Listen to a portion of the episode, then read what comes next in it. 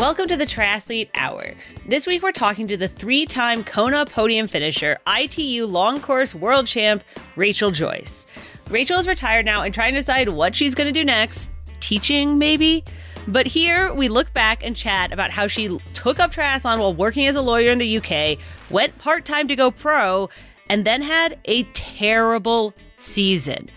How did she go from coming in last and second to last to coming in second in the world? What changed? We also chat about what it's like to get past at Kona with all the TV cameras around you, what she's been working on lately, and what she wishes she had known when she started. But first, a lot of us have been stressed and anxious this past week, this month, this year. How do we deal with that and still train and perform well? Mental endurance coach Vanessa Foerster joins us to give you some insight about sitting with your emotions, acknowledging them, and working through them. Self compassion is key. All of that after this break.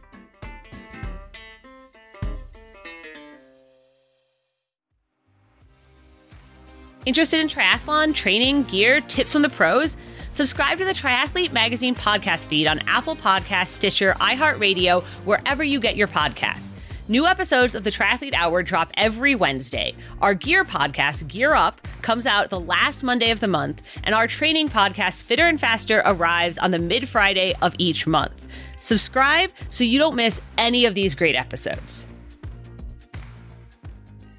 All right, this week we're talking Vanessa Forrester, who's a mental skills coach, and she's going to help guide us through all this anxiety and stress we're feeling these days, right? yes, yes, that's what I'm here for.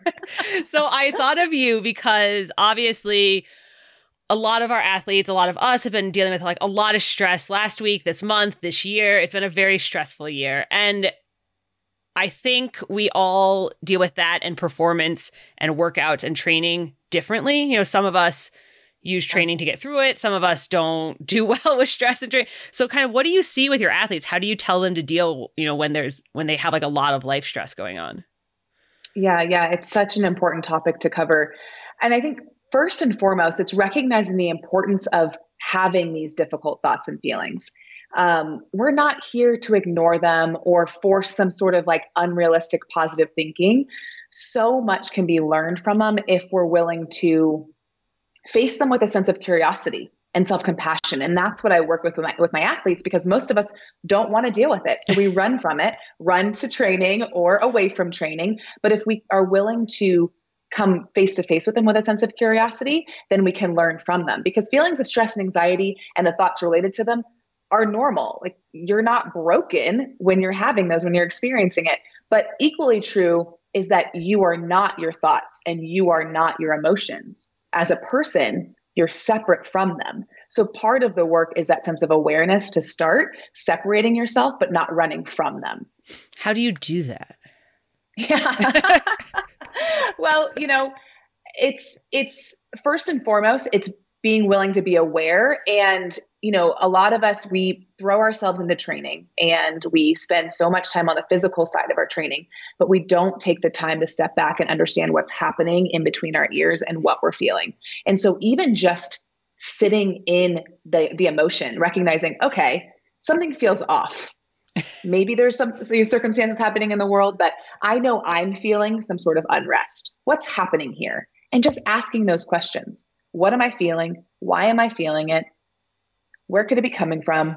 Do I want to continue feeling this? You know, they seem like such basic questions, but because we don't want to feel it, we end up bulldozing past it. And then it just compounds because stress and anxiety and any other negative emotion are part of the human experience. As soon as we think that we shouldn't feel that way, that we should only feel positive emotions all the time, we start to judge ourselves and we feel the sense of shame around it. And then we end up in this cycle that just mm-hmm. perpetuates more anxiety and more stress and more overtraining or undertraining or no training and all of the results that come from that. And I think a, a big part of the answer is a sense of a sense of self-compassion. You know, Susan David is an amazing psychologist and the author of a book called Emotional Agility. And she says that self-compassion is the antidote to shame. And I think that's a big part of it right now, especially you know, with what's happening in the world is just creating an, an area where we can be more self compassionate and slow it down, ask those questions and be willing to sit through some tough answers from our own selves. Okay, so you're saying like when I last week was just very stressed and bailed on workouts, I should be like okay with that. I should be like, well, it's fine. I needed that. Yeah, because yeah. here's what's true. Self-compassion like before you think it's you going soft on yourself, what's really true is you're it's not about lying to yourself, right? It's recognizing that in these times you can redefine who you are as an athlete, even if it's just for that week or this season of 2020. You can redefine how you need to show up for yourself in your athletic endeavors and those are you know process goals outcome goals just individual training sessions because self-compassion also doesn't mean that you're weak or lazy that's not true or that you lack compassion or you don't care about your success it's actually the opposite people who are more accepting of their own failures or setbacks are actually more motivated to improve because my guess is this week you ready to get back at it? a little bit, or like kind of, or at least like inch back right. into it slowly but surely, right? right? So we did see. We, I mean, I think there are probably two ways athletes kind of handle, you know, when they're very stressed out, like in their life, like whatever that stress is, you know, a lot going on. Some of them go completely overboard, like train, like running helps them work through things, you know, like let's go out for a lot of workouts. And some people are just like, I can't, I can't, because it is. We also know, like studies show, it's literally harder to perform when you're stressed. Like you feel the same level of work at a higher pain. like Absolutely. It, it, hurts more. Absolutely. So some people also, you know, like hard workouts sound terrible when I'm stressed out. Like they, I, oh, I don't even know how people do that. So I feel like people yeah. go one of two ways, kind of. Yeah, hundred percent, and neither one of them is wrong, right? Mm-hmm. Stress is stress on the body. Mental stress shows up physiologi- physio- physiologically the same way as physical stress. So when you're feeling it, it's going to show itself in the same way, which is exactly what you're speaking to. Right. So I think it's just a matter of not thinking it needs to look a certain way or expecting you to be processing your stress the same as your neighbor or your partner or whoever else is in your life. Um, and just pay attention to how your body's responding, right? Like if you're running yourself into the ground and then you might have some negative effects to that later down the road in terms of like a stress fracture or something like that something to pay attention to. But if you, what you're using is a level of, you know, an outlet to release some emotion, to have some time for yourself, there's nothing wrong with that until you label it wrong. Right. Same thing with like if workouts are, you know, good or bad. You know, there is no good, bad, better or worse. There just is. And there's just like, did you accomplish what the training session, the um, objective of the training session was? Yes or no? and if not, what can you learn from it? What can you learn? What's the information you can take and learn and use it as a stepping stone to your eventual destination? You know, whether it's in, in midst of a lot of stress or not, that's an opportunity for all of us in all of our training sessions. What do you think this year? I mean, obviously this year's been a very weird year. And you like wrote a story for us about some of the things people what are some of the common issues that people i mean stress and anxiety is high uncertainty is high what yeah. are the things that you're seeing people have to deal with definitely the uncertainty. Mm-hmm. i think that's probably the biggest one because you know for the most part and the people that are listening to this podcast like we're dedicated athletes. We love to race. We love the opportunity to you know put our training to the test. And that sense of uncertainty of not knowing when those races are going to be you know creates a little uh, unsettling right? Well, we know is Ironman Florida happened, so races are coming back, even if they look a little bit different. Um, and you know that's just another emotion, just like stress and anxiety. Uncertainty, it's another emotion. The truth of the matter is, is that there's always uncertainty. Mm-hmm. It just feels so much heavier now because it's a collective uncertainty, and there's you know a pandemic that none of us knew was coming, and, and we're still navigating how to to deal with that on a personal and you know world level but um it's the same it's the same same idea as anxiety and stress. As soon as you think that you shouldn't feel the sense of unsettling you start to shut down and lock up and and we're not able to move forward from there. All of those emotions are welcome. It's part of the human experience. Nothing has gone wrong. Like release that sense of judgment release that sense of shame have some self-compassion. And whether that means that you take a little bit of a break or you refocus with your daily and you know process and and long-term goals reassessed it's going to look different for everyone mm-hmm. and i think the biggest thing is being aware of it being willing to feel those emotions and then and making a plan for where you want to go in the future. See, and you make this sound all so easy. How easy is it to just like work through and acknowledge your emotions, be healthy? Well, how easy is it to perform at a high level, you know, physically, right? It's not that easy. It's simple. Yeah. It's simple, but it's not easy. It takes time, it takes practice, it takes it takes a willingness to continue trying and getting it wrong and failing and doing it again and showing up day in and day out. It, you know, we think that the hardest part is the physical endurance that we build, but really it's the emotional and mental endurance. It's so much harder, but if you're willing to put in the time, then you reap the benefits on the race course and off the race course for so much longer. It's like the gift that keeps on giving. So I actually, you called me a mental skills coach. I actually call myself a mental endurance coach okay. for that reason, because we know we know what it means to build physical endurance. We know that it takes time, but a lot of us aren't willing to face these emotions and um, and the thoughts associated with it to build the mental endurance. And yes, it's not it's not it's not easy. It's simple, but it's not easy. It takes continuing to show up for sure. I definitely always wonder with uh mental training coaches if they're just like super mentally healthy all the time. No, because no. you know what? We're still humans. we still have human brains walking around with the same, you know, negative emotions, negative thought patterns. The difference is is that we've learned those skills and those tools to manage it maybe a little more efficiently, a little bit quicker. Hmm. And I would say, especially when it comes to adversity and and building resilience, I feel like that is a superpower of mine. Nice. And when we got to this pandemic, I've told my husband this many times. I feel like I trained my whole life for this year. Like I was like ready to go. just because I, I think it was just an amazing example of how the internal environment really is a reflection of what's happening on the outside. And if you're willing to put in that time and not run away from your emotions, then you're you really can face anything. And it sounds so like woo and hippy right. dippy, but it's really not. It is like so concrete. Like what we're thinking and what we're feeling is so indicative of how we show up in our lives. Period. I'm going to include the link to the story you wrote for us about, which is more about uncertainty than stress, but is about dealing with the pandemic, so people can kind of work through some of these things. Um, thank so you. yeah, thank you so much for for sharing your insight with us. Yeah, you're welcome. Thank you so much for having me.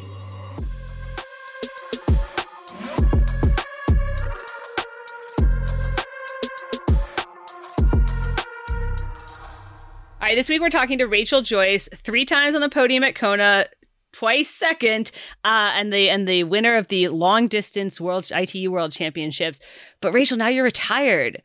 What is post triathlon life like? Um, I'm less tired. well, generally, like having retiring at the same time as having a baby meant I was about equally tired for right. a period. Um, but uh, it's it's different, and um, I think it it triathlon so um, like all consuming that it is retiring from it. You kind of how it feels like it leaves leaves like a big space to fill um, where you can kind of not fill it with one thing you can kind of fill it with a lot of different things so i probably feel it's like um, i'm slightly more balanced human um, so what are you Sometimes. filling it with then? Are you filling it with like family and casual work? Or are you like going all in on something else?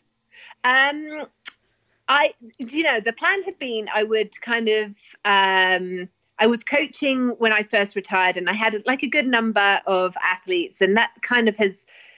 Uh, it was kind of I was a, almost like an accidental coach, but it was something that I really enjoyed doing. And with the coming of COVID, uh, you know athletes moved on to other other things other coaches and so now i i coach like very like less than a handful of athletes and my plan had been wait until benjamin is one who's my second child and then i'd really like throw myself into something else but then there was a global pandemic so that didn't really happen. So I kind of threw myself into more, you know, with the with the situation with the boys is that they've kind of been in and out of preschool or childcare. So I have, uh, you know, I've been doing a lot of parenting, right. um, which has been fun. I've found a creative side I never knew I had. it's not a natural thing, but I've managed to kind of um, uh, do something creative um, with them. And yeah, and in the last couple of months, I've really started thinking about okay, what is my next career going to be? Because I feel like I'm involved in quite a few different things, but um, I can't necessarily see myself carving out a career in any of those places right now. Right. I mean, I said before, yeah, that I feel like you're doing all this different stuff. So you're not going to go back and be a lawyer. It doesn't sound like. No. that that is something I can be fairly categorical. Okay. About. Okay. um, although you know, I I would never rule out using like my. I think having worked in the law, I kind of have a way of thinking, and it's like a problem solving which I quite enjoy, and I could see myself using that in the future. Um, but at the moment, um, my plan is to um, train to be to go into education and mm. be a teacher. So oh, that is what I have been something completely different. But um, I definitely felt after doing triathlon, which was all about me, I felt like I really felt this pull to like do something for other people.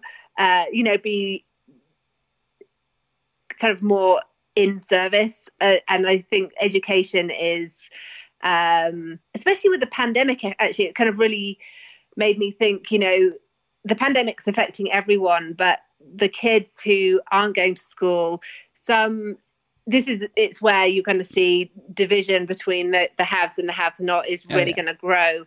Um, and I kind of went through this period of feeling pretty powerless, and then you know you have to kind of drag yourself out of that and thought, uh, think, okay, what what practically could I do? And I kind of went around the houses, and I kept coming back to education. So uh, that's where something stuck and okay. that's what i'm going to kind of follow up next year. see and you so. have practice this year with your kids like being at home yeah and teaching them so. Yeah yeah. Okay. I, i'm not sure i'm going to be a preschool teacher. You're like no probably not that. But we'll see. See so we're ruling things out right? You're not going to be a preschool teacher you're not going to be a lawyer. It's great. Well it's uh yeah sometimes that's as helpful as knowing exactly what you want to do. So you never actually officially retired. I mean, I saw something on your Instagram, I don't know, a little while ago where you were like, by the time you were like sure you were done, it sort of was like anticlimactic. And so yeah, you never you never did like, like, a big, yeah, announcement. Yeah. yes, yeah. Like I really admire the people who know definitely they can even announce before they've done their final race that this is my final race. And I've always been a bit more a kind of grey if you like. And like even when i was having when i was pregnant with archie i wasn't certain that i would definitely come back. Um, and it was kind of more like going on a feeling of like yeah i am going to come back and race. Um, so i didn't want to say like have this grand retirement and then decide six months later actually no i'm not done. I'm going to come back and race. So like I was like, I guess I should officially say I have retired because occasionally I would get people saying, "Oh, I can't wait to see you back in Kona," and I was like, uh, yeah, "You're like, yeah, yeah. that's not gonna, that's not gonna happen." Well, I will. You know, I'll come to the um the party next year. Yeah, the right. party. You know, I'm really that's something I'm pretty excited about is seeing it as a spectator. I've always been when I've mm. been in Kona, I've always been racing, so um seeing it from the other side, and I feel like that would have been pretty hard to do immediately after retired like I kind of thought I'd retired but not announced my retirement but now I feel enough separation that it wouldn't feel weird like awkward yeah like yeah. I kind of like I kind of want to be out there but I don't want to be out there um like now I'm pretty sure you don't, don't want to be, out, be out there, I think my understanding is spectating that is still like pretty long and hot and tiring. So you still yes. have to fuel appropriately, right? Yes, yeah, yeah. I know it's it's not like it's an easy day yeah. getting up at five and being out there till you know midnight. Yeah. So, so you, uh, I mean, we mentioned you were a lawyer before. You actually were a lawyer. Well, I guess they call it solicitor, right? Yes. In the UK. Yeah. Okay. Yeah. Which actually means something totally different here, and so it always exactly. I don't, I don't use that terminology too much since coming stateside. I'm either an attorney or a lawyer, and uh, leave it at that. leave it at that. but you were, and then you kind of, you know, were doing the age group thing, getting better and better. At what point? Because I mean, everybody, you know, all our listeners, they have regular jobs and they're age groupers. At what point were you like, wait, I'm pretty good at this. I'm going to stop being a lawyer? Um, it, I was, it kind of came kind of in increments. Okay. I, I, I was racing and I was doing pretty well as an age grouper. And then I heard that there was going to be the 70.3 World Championships, the first one. Uh. so that was like my a stepping stone. Like my next goal was, okay, I'm going to qualify for that. And then like fair, maybe fairly arrogantly, I was like, well, if I'm going to go there, I want to, you know, I had no idea really who my competition was, but I was like, yeah, I'm why not win my age group there? Let's try and do that. Why not? Yeah, if I'm going to go, I might as well win. It's fine.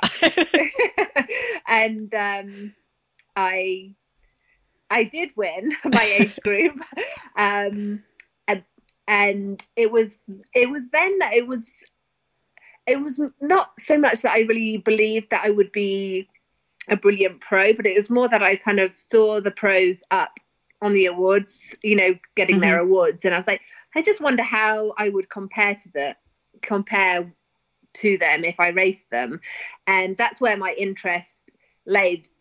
Like it's like, okay, I've won my age group now. Now I want to see how you know where I where I stand with the best of the best. And that was really my motivation. Even if I was terrible, I wanted to give it a go. And um, at the time I did Clearwater that first year, I was 28.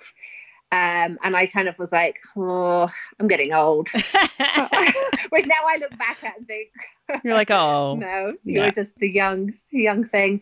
Um, and I initially, I kind of, uh, I walked like I decided over a weekend because I was kind of getting frustrated that I would get, I was like burning the candle at both ends. Mhm. You know, I'd often be, I was working away in on a big case, which meant I was five days in a hotel and then trying to train on the weekends. And it i just was exhausted and probably not doing either that well. So i decided um, one weekend that i was going to resign from my job which i didn't give too much thought. And i walked into my boss's office and told him you know i'm going to resign.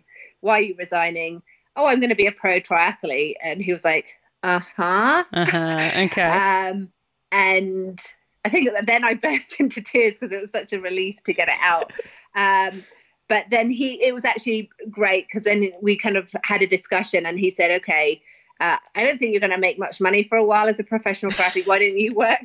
Why don't you work three days in the office and then you can have a few more time to to train? So then I, for two years, I worked part time as a lawyer, right. um, and then it was as I was approaching my um, 30th birthday, and I, I just, I was racing pro, but I was terrible. Like Mhm. I would overtrain, I would get injured, I would get ill. So I was like, I would maybe come seventh or eighth Right, right, right. in I in a think you, um, 70.3. Yeah, you said like the first year you went part time, 2008, you got injured, you got sick, and it was like you almost wanted to quit. It was like, well, this isn't going to work out. Yeah, exactly. Like it just it I just I felt like I was losing on both sides. I wasn't a very good professional triathlete. And I meanwhile I'm seeing friends kind of progressing their careers. And even though I didn't love being a triathlete, I still had that kind of competitive part of me that was like, well, if You I didn't love am being a to a, lawyer, is what you meant to say. what is it, a solicitor? I, that too. um, yeah. So, uh, but I just was like, well, if I'm going to, if I end up having to go back to the law, like I want to be a good lawyer, Right. and I just felt like I was not balancing the two and just doing a bad job job of both. So, um, I then I retired again, resigned again from my job, and this time my like the group that I worked in, they're like, uh, we're not having a whip around for you on this one. You just like leave. You're not getting a leaving present. Just go. Just go. it just be done. It's fine. Yeah. Good luck. Um, but that, having said that, they were great, and for the first three years of me racing, they would um, they kind of paid me. They had a fund that they would pay to help support me, um, which uh, was amazing because like I didn't really have a plan as to what I thought I was going to do in triathlon, but they kind of got behind me um, in what I did try to do. And so then that was that really made a difference. Um, and then I kind of resigned in May 2008, and then I went on to do Florida, my first full Ironman in that November, um, and I came fifth. And it was just the first time I actually had a result where I was like, okay, I can imagine that I could get better and build right. on this rather than thinking I'm just terrible at this. Because I, I had come last in races. Right. I'd uh, done the European long distance championships and come last by a fair margin. um, so my my confidence had got run pretty low, and Florida just kind of was enough of a result to think, okay, there could be something something there. And I actually I kind of went back to London after that and I did. I contracted for the law firm again and just saved a bunch, you know, pretty much saved every penny I could from that two months. And then really started 2009 thinking, okay, you're going to qualify for Kona. That's your big goal this year.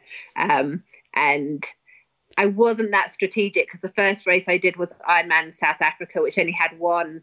It was when we had right uh, spots, uh, yeah. spots and roll downs, and there was only one Kona spot. So I think it was Ain-Alar Juhanson, who was an Estonian he, he's Estonian. He was a pro at the time. He goes, "Wow, you're really confident doing Ironman South Africa." And I was like, "I kind of just wanted to go to South Africa." Like, didn't really um, think this through. It's fine. Yeah. so I didn't win Ironman South Africa, but I came third. And then six weeks later, I did Lanzarote, and um, there I did I came second and there were two spots, so I qualified for Kona. What do you think? Um, I mean, besides starting to feel like a little more confident, going from being like last by a large margin to like, hey, I'm going to qualify for Kona and like get second in Ironman. I mean, there you gotta. There's gotta be a big difference there, right? What did you do yeah. differently? Um, I I stopped trying to be like a rock star in training. okay. and like I really felt like I was in when I first turned pro. Like if I went out or I just felt like I needed to prove myself in every session. So I just would completely overtrain, get ill or injured. Um, and then I kind of like figured actually I, I went on a training camp with Ain-Alar Juhanson. Uh, I think it was in Lanzarote. And I just saw that like it was just about showing up and you know you didn't have to have every session didn't have to be amazing but you just had to have this consistency so i uh, dialed it back a bit and okay. you know just looked at being consistent and thinking okay you know it's about race day rather than doing anything um you know of course some sessions were better than others but right. i was like just don't it was almost like just don't get injured whatever you do just don't get just injured. don't get injured uh, I know they say that when you're on the bike, you know, like don't hit the tree, don't hit the tree, you hit the tree. but I did actually manage not to get injured in that that first five months of 2009. Okay, and were you with a? I mean, did you change besides being consistent and dialing it back? Did you have a coach at that point, or were you still just winging it? Um, I had like I had had a coach, um, and he he'd been really helpful. Like he, he was also like, just stop trying to like, because I would kind of go off piste with my training, and he'd be like, uh, "Why did you just go on ride for five hours?" You know, and then run for two hours off it. Um, and I, I kind of listened to him more. Um, uh, but I also kind of was learning how to be a pro, so I got much better at.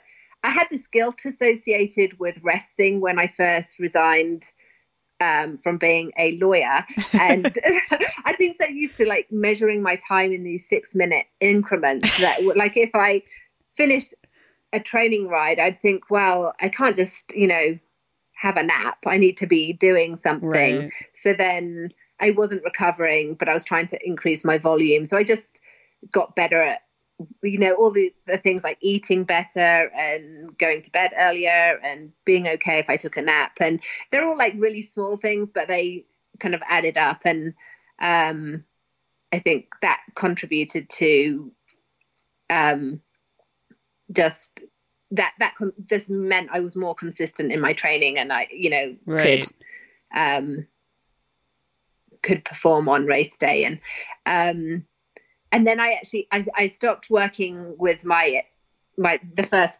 triathlon coach I had um, because it, it it had got like he, he had really opened my eyes because he, he had sat down with me and so kind of set this five year plan mm-hmm. as to what my goals in the sport would be.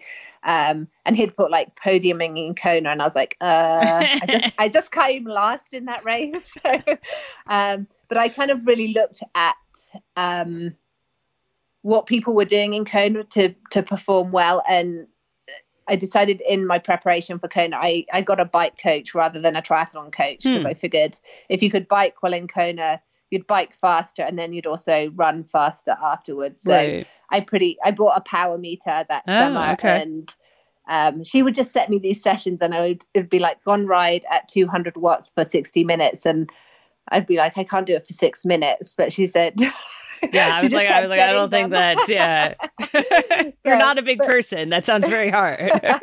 So she just uh, but she kind of taught me about like how to use power and mm-hmm.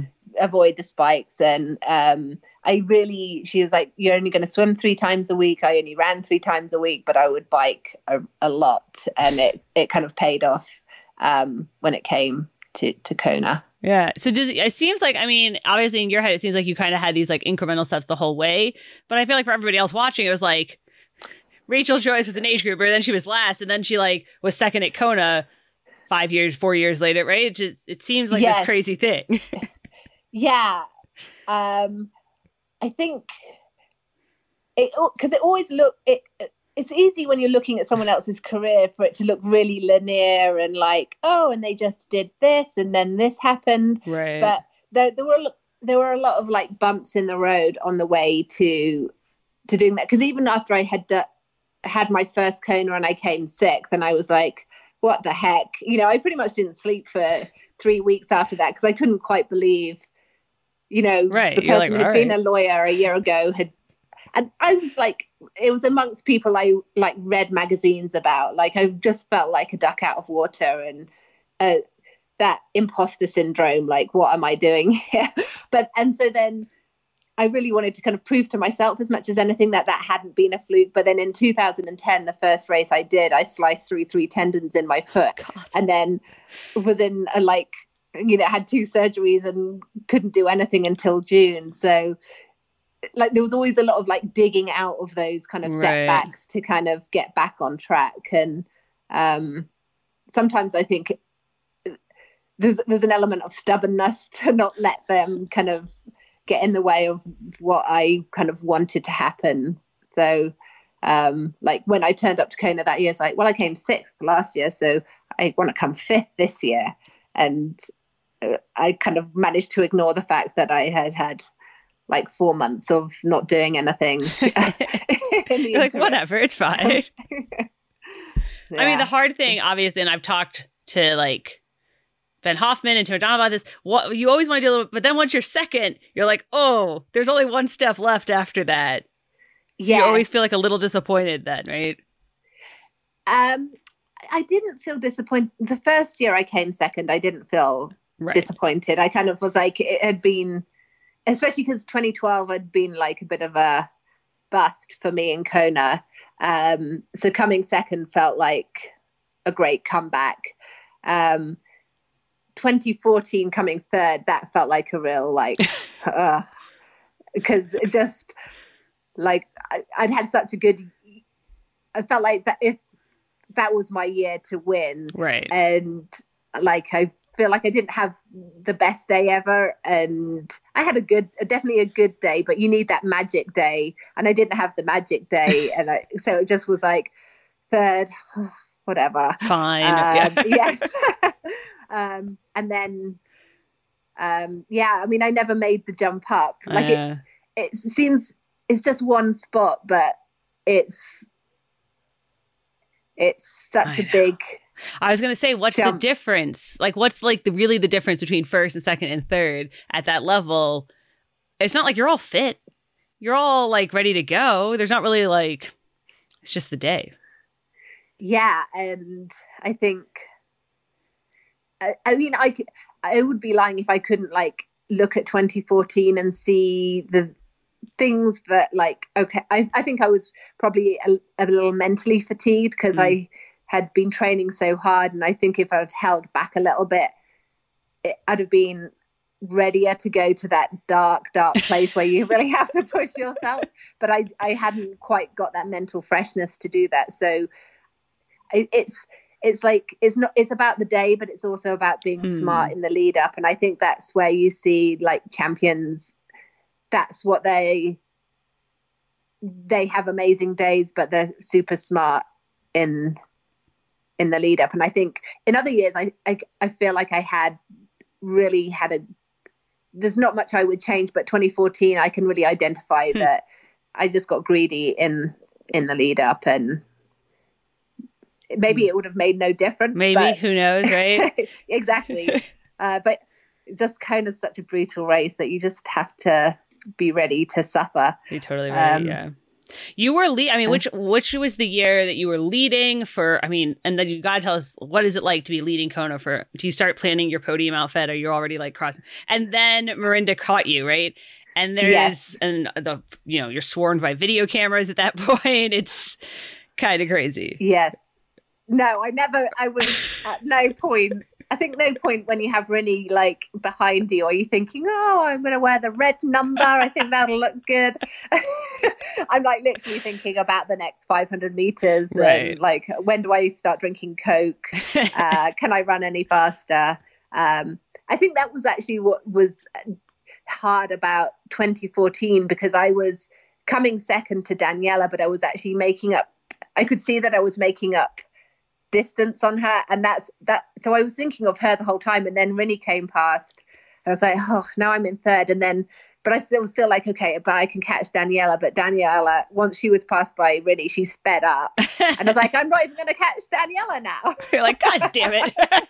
this has been a rough 10K. oh, man. Yeah, that's going to be funny.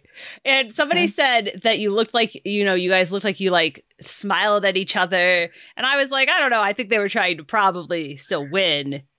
Yes. Yes. Yeah, absolutely. And I think um, I th- think it probably is different for, like, it would depend who was passing. And I think the relationship you have with that person, like, there's never in doubt that both of you are trying to win. Mm-hmm. Like, I guess if it had been someone else, there might have been less, it would have been like, poker face, poker face. give you nothing. um, you know, it's yeah, it's different. I think it would be different had it been well, whoever it was passing. Right. Um, right. So I do remember like uh, smiling. I was like, "Don't smile. You've got to get after." like, what are you doing? yes. so, are you guys yeah. all? I mean, you mentioned like whoever someone. Obviously, you and Mirinda Carfrae like know each other pretty well at this point. You live like a mile away from each other. Do you guys? Yeah. I mean, are you all friends? Are there are there some people you're more friends with than others? Does it depend? Um, yeah, I think um, it's like anything. You, right. you know, we're all friends. Uh, I see you kind of just fall into like who you see more than others, but um, I think it's been there's the and the people that you like that one of the sad things about retirement is that I just don't see some friends at all because we used to see each other at the races right. and now we're not racing. Well, so, there are no races now, so you. Uh, well, no, we haven't missed out on anything in 2020, but um, uh, yeah. So it's nice that in Boulder there are, are enough people living here that you do get to see them. Um, uh, I think um, it's just yeah the nature of the the sport that right. you you you just don't like someone like Caroline Steffen, who I feel like we kind of came through. We raced very similar. We did quite a few of the similar races, and I, you know, I miss seeing her one or once or twice a year just because um, I haven't raced for the last two or three years. Right. I mean, you are in Boulder, and it is literally the most triathletes I've ever seen in a place ever. Yes, yes. Do you ever feel like, whoa, guys, like I'm done with triathlon now. I don't need. It's hard to I, remove I, yourself. Yes, and it is part of the um you know when i do see friends that i've trained with and i realize that I, I still think I've got a pretty good idea of what's happening in the triathlon world because it is, um, you know, I like triathlon and, uh, you know, I like to know what's going on and I stayed involved. But then when I talk to people who are like really in it still, and I'm like, okay, you have distance yourself somewhat, you know, because you don't want to hear all the Boulder gossip, Rachel. or like, yeah, I like I want to talk about triathlon, but then I kind of want to move on to something else. Um, but it's uh, I also understand that mentality because when you're in it, you know, when I was in it, I was probably thinking about it. Uh, I mean, I probably drove Brett mad, you know, if I was like, oh, so if I'm doing this tomorrow, or who's on this start list, or whatever. Um, but now I realize, you know, I like, I, I really like to see people racing, but I don't need to kind of okay. analyze the start list. Beforehand. It's probably good, yeah.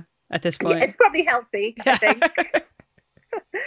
you and Brett actually met in Kona, right? Like somebody set you up, uh, and then he like moved to Boulder like weeks uh, later.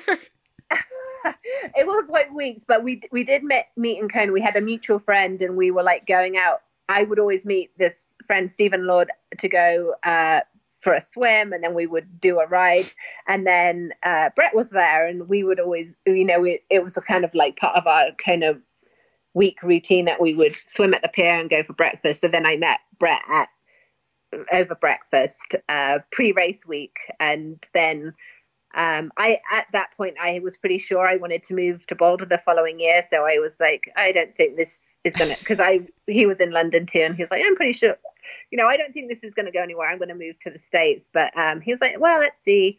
Um, so after spending a total of probably three weeks together at, in broken up between training camps and races, he moved out to Boulder and we were living together. okay. okay. That's kind of crazy. Uh, it, it was, it, it was kind of weird because, you know, we were like unpacking um, very scant uh, uh, furniture, and it's like, oh well, we're living. T- we, you know, we don't really know each other that well, but we're living together now, so we're going to get to know each other. It was a very small apartment too, and he was working in it, so it's like, I guess we're going to know each other pretty quickly. like, hope this works out. yes, exactly. okay.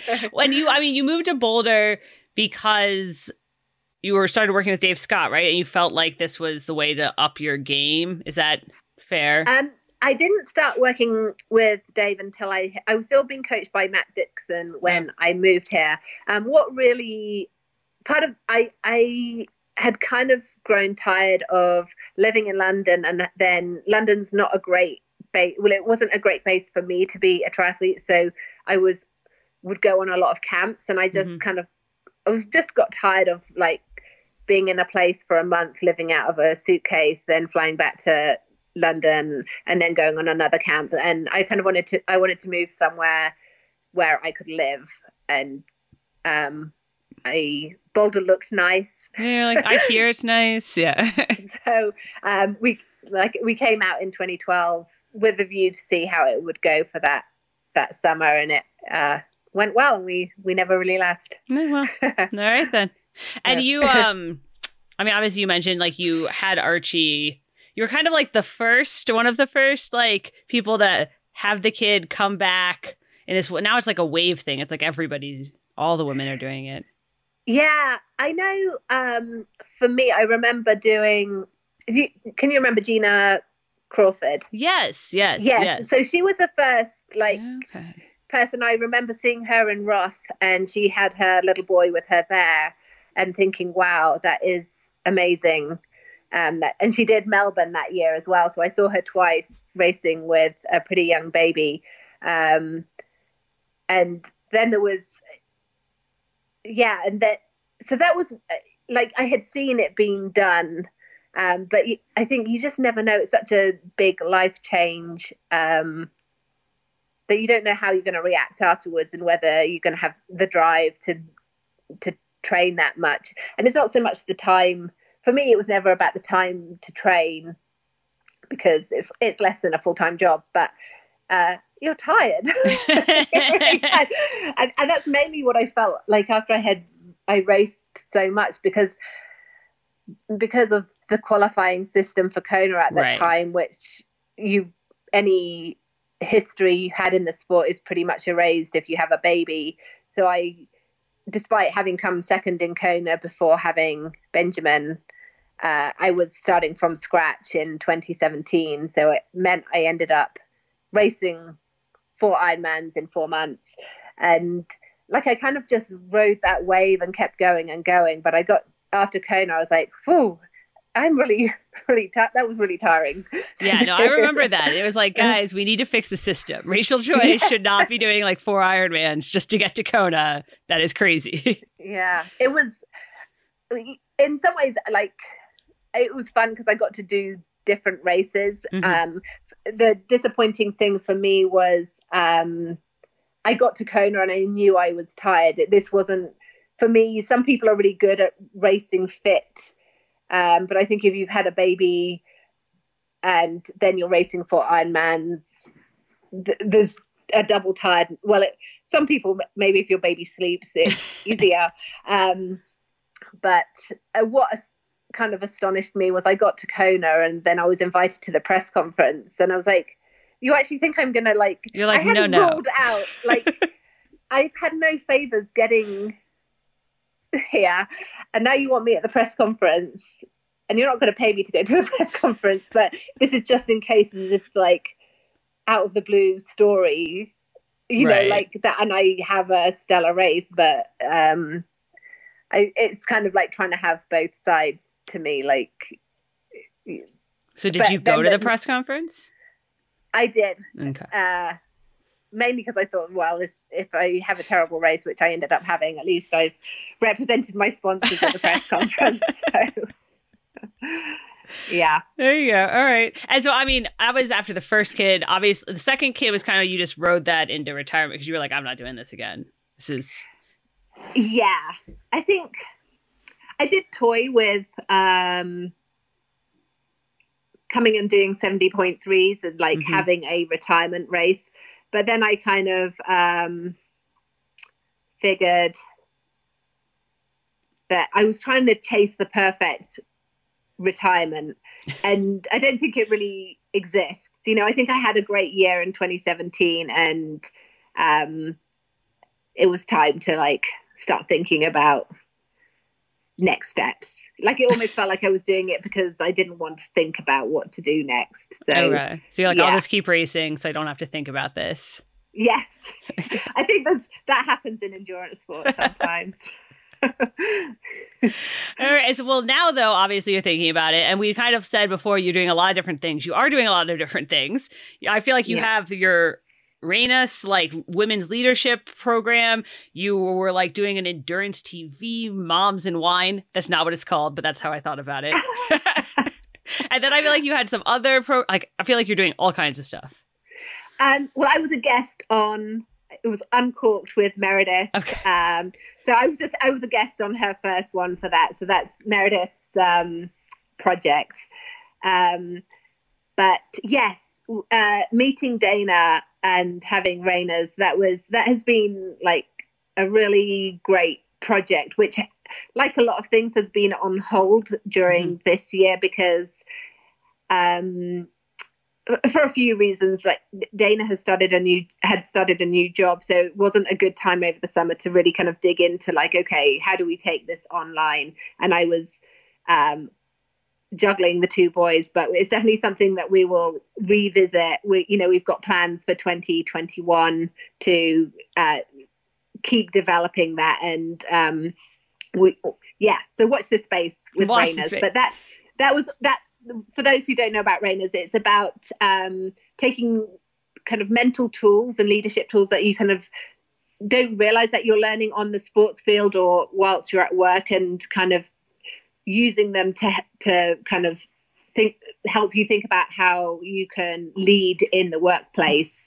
Um, and i think we all see that we a lot of us get into sport because we want to kind of push ourselves to to do more than we th- thought is possible. And that is a lesson that you, we can all take to every aspect. Hmm um well not every aspect but other aspects of our life so and dana's just such a wise woman, and it's for me it's been a real treat to learn from someone like her because you know she's leading every day in in the role she has. Um, so yeah, it selfishly on a very personal point of view, I'm learning from her every day. Um, and then uh, then I have been involved like this was something I was involved in way before I was retired, but it was this idea of organizing professional triathletes right. to have some influence um, in the triathlon arena. So I have been involved in the formation of the PTO as well.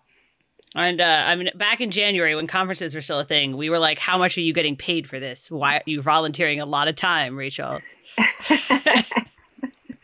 um, it was a lot of people have volunteered a lot of time to that. So, and you know, it's it's that stubbornness of like I was really playing a very small mm-hmm. part in getting people um, trying to, you know, really persuade and uh, this this generation of professionals that this is something um, that will will be good for professionals in the future, even if they might not feel a benefit immediately for themselves. Although as it happens, the, the benefit has been fairly immediate in quite a lot of the things that the PTO has done.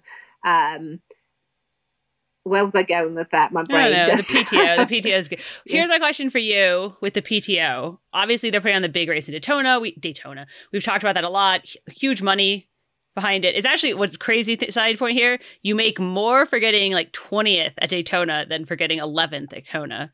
Side point. Yes. Yes. I've come ele- I have come 11th in Kona. but here's my question. So if you guys actually unionize, if this goes like I know it's not the right word because that's an official term, but if this goes beyond just the offense and you really have like an organization with demands, what are the pros demands going to be? Like what are you going to want to change? Um, I think it's less about changing what other people are doing, but I think it's by having being a stakeholder actually in triathlon.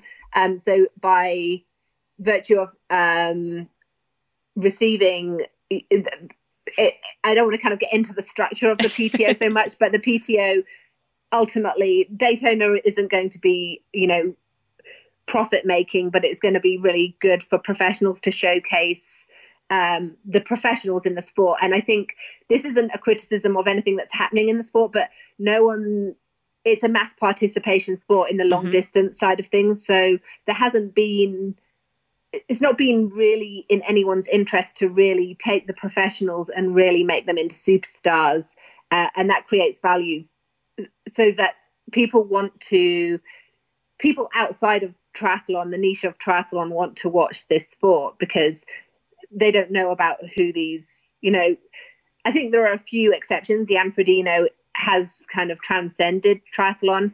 Um, in Germany, yeah. Yeah. But yeah. For, for many, unless you do triathlon or know someone who does triathlon, then you just don't know really about what an right. Ironman is. So if I think a major role of the PTO is to try and widen, you know, increase the audience and kind of really showcase what professionals are doing. And by doing that, you make it a more valuable sport for sponsors to get involved in. And okay. ultimately the professionals should benefit that not a third party event right, right. organizer. I want you guys to make demands. I want you to like organize have a list of changes. I think that would be great. Yes. We'll see what we can do for you.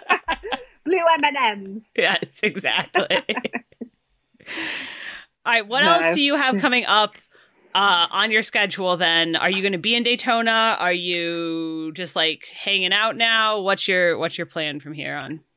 Um i'm just switching. Um oh, okay. i think um i don't think i will be in daytona just because um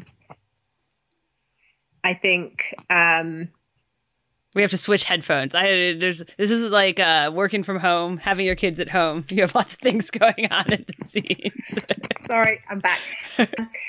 I I don't think I'll be in Daytona just because of like the COVID situation. Mm-hmm. I I'm not sure. I think the the athletes that are a lot has been done to make sure that governmentally the athletes can get to Daytona from all around the world.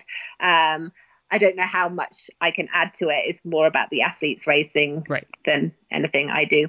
Um, but what was the second part? Other, the well, question? I was like, what what else do you have coming up? Like, I'm trying to think. You know, what Oh. what do you have plans? What are your, you know, obviously you did Hawaii from home, very Yes, popular. Yeah, I was wearing my t-shirt uh, this morning. Well, I I'm kind of throwing myself into. I'm doing like 30 runs in 30 days for November, and then I heard about the what Des Linden Mhm. did with hers. I was like, oh, maybe I'll have a go, but not with miles kilometers.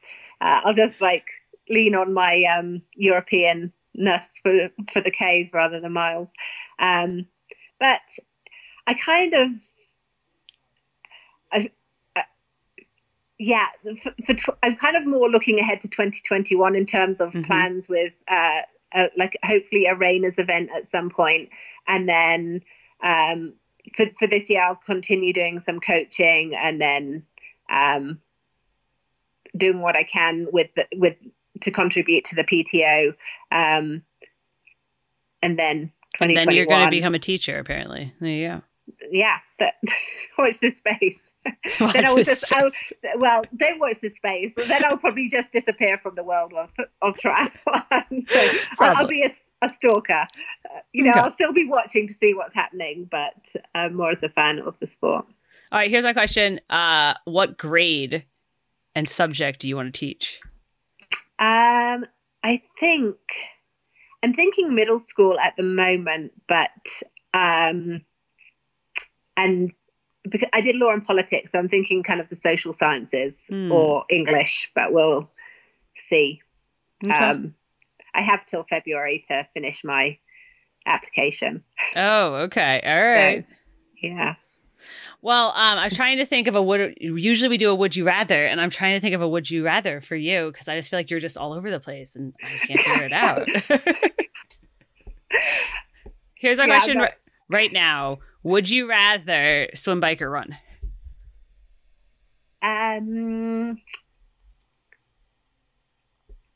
probably if I had like four hours, I'd go out on my bike and go and explore. Yeah. Okay.